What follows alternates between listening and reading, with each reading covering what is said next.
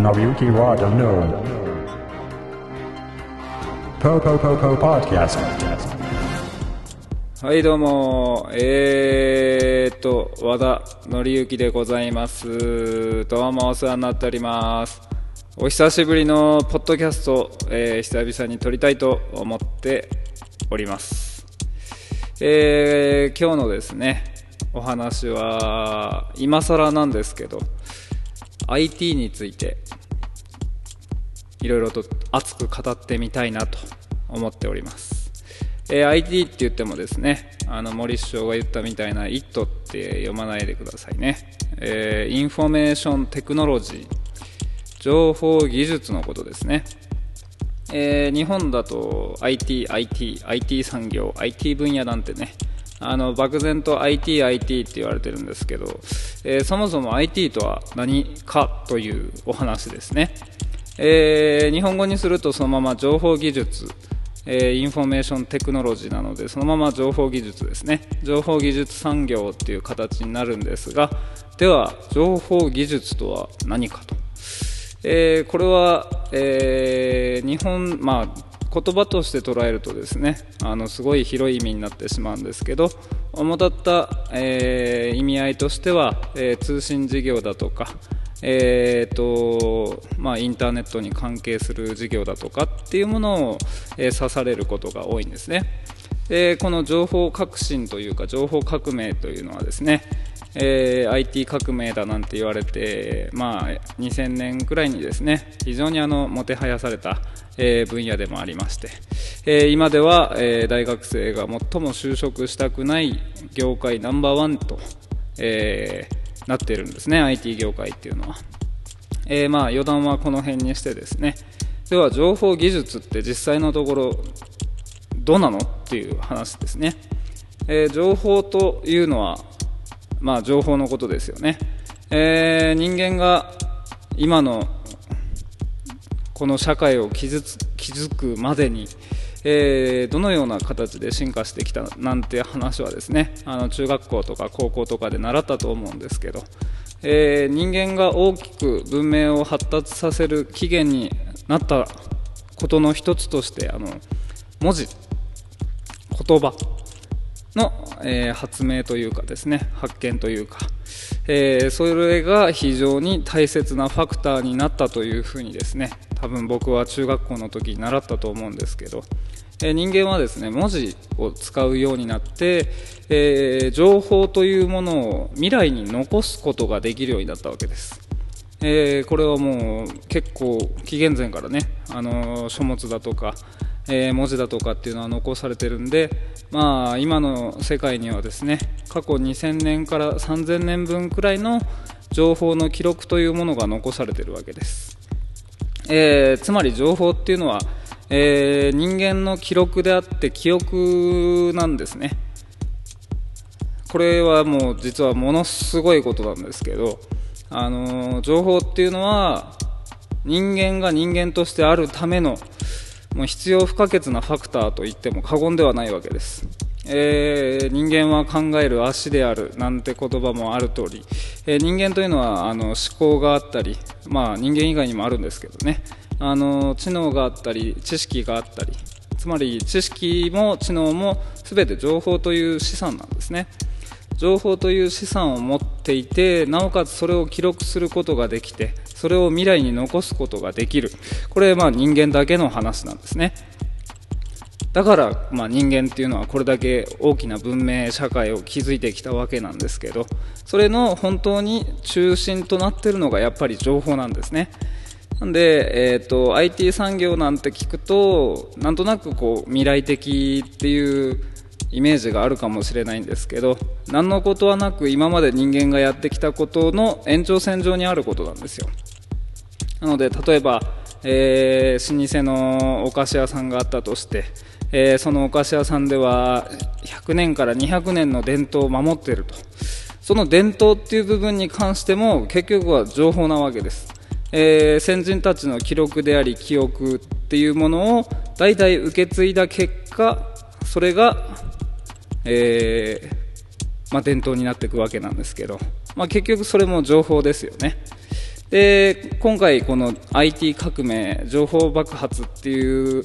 時代を経てですねそれがどう変わっていくかっていうのは今までは人づてだったり、えー、小規模な身内の間で情報がどんどん受け継がれてきたんですけど今度はですねそれが全人類が全く同じように、えー、情報を記録してなおかつ情報を引き出すことができるようになったっていうことなんですよ。つまり、えー、今までは本当に自分の身の回りだけのだけにとどまっていた情報という一つの流れがですねあの全ての世界に発信されてまた自分も全ての世界にある情報を得ることができるようになった、まあ、これは本当にですね、あのー、ものすごい人類として生命としてものすごい革新なんですね。つまりはその情報という目に見えないえ、伝統にもなりうるものすごく大切なファクターをですね、え、どんな時にでもどんな場所からも、え、それを引き出してそれを発信することができる。これはもうすごいことですよね。僕はもう全人類が人類始まって以来の快挙だと、え、思っております。この IT 革命っていうのはね。なのでそういうことなんですよね結局は。なので情報情報って漠然と言ってますけど情報っていうものはやっぱりすごくものすごく価値があると。そしてとりわけそのインターネットっていうインフラに関してはその情報というものを国境を越えて全ての人間を結びつけてくれるためのフィールドなんですね。だからインターネットっていうのが僕は大好きなんですけど、まあ、情報っていうものはそれくらいものすごいことで。そして IT 業界っていうのはそういう言うなれば、まあ、ちょっとおごり高ぶってるように聞こえるかもしれないですけど、えー、人類の未来を今形成している発展途上ではありますけど、まあ、そういうフェーズなんじゃないかなと僕の方では解釈しております、えー、そういうことなんですよね。結局情報っていうものはそれくらいやっぱり大切なことなんですよ。でまあここから実は本題に入るんですけど、えー、iPhone でこの間発表された iPad っていうのがなぜ私は評価が高いかというとですねそういったその膨大な情報っていうものに対して指きたすにアクセスできる。端末だからっていうことなんですね。えー、携帯電話っていうのはまあ電話するものだし、えー、まあ人によってはメールに使ったり、えー、ネット見たりゲームしたりするっていうことかもしれないんですけど iPhone だとか iPad の求めてるものっていうものは、えインターネットっていう膨大な情報のアーカイバーに対してですねそれを閲覧するためのデバイスっていう位置づけなんですね。これはまあやっぱりアップルのコンセプトっていうのは本当にブレてないなと。それはもう iPhone が出た時から iPod がこの間発表されるに至るまで全くその軸はもうブレてないんですね。どんな時でも情報を閲覧しまた情報を発信するための媒体と、えー、これはもう本当にですねものすごく素晴らしいことですよね。なおかつ今回、えー、iBooks っていうえー、書籍の電子書籍の販売も手をかけることになったわけですけど。えー、人間の有史以来人間で最も分かりやすい形の情報っていうのは書籍なんですね、えー、本っていうのが、まあとえーと、活版印刷か。ん？まあいいや。うんとですね。本っていうのが、まあ、最も分かりやすい意味での情報媒体の一つということなんですね、えー、それをデジタル化してさらに、えー、国境を越えて全世界の人間がその情報を閲覧できるフィールドを作る。これはもうまさに本当に iTunes Music Store のリプレイですよね。素晴らしいことだと思います。ということでですね。えー、本当ね、あのスティーブ・ジョブズは、まあ、よう先のことをよう考えてんなという感じはするんですけど、まあその情報っていうものに対しての価値観っていうのは結構人それぞれなんで何とも言えないんですけど、えー、僕としてはアップルの考えてる方向性アプローチっていうのはもう間違ってないんじゃないかなと。その情報を引き出し情報を発信するための端末ってことですね。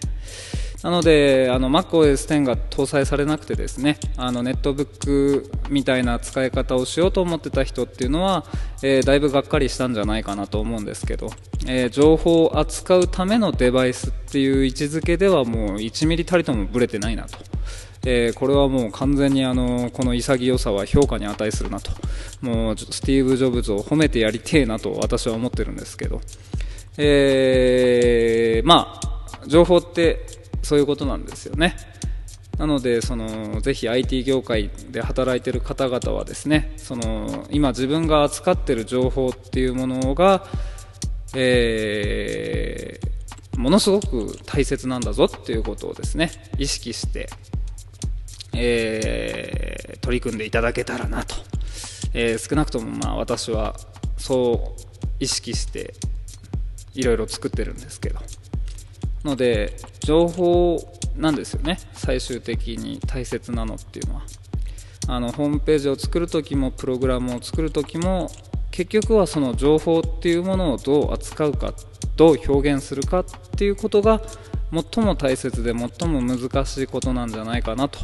えー、私はそのように考えている無職30歳冬でございました、えー、もうそろそろですね札幌では雪まつりが始まりますのでぜひ、えー、機会があったら雪まつりに来てくださいということで。そして雪まつりでお金をたっぷり札幌に落としていっていただければと存じます。ということでえともうものすごく長くなってしまいましたけど今回は、えー、IT に関してのお話でした、えー、ご清聴いただきどうもありがとうございました。和田まで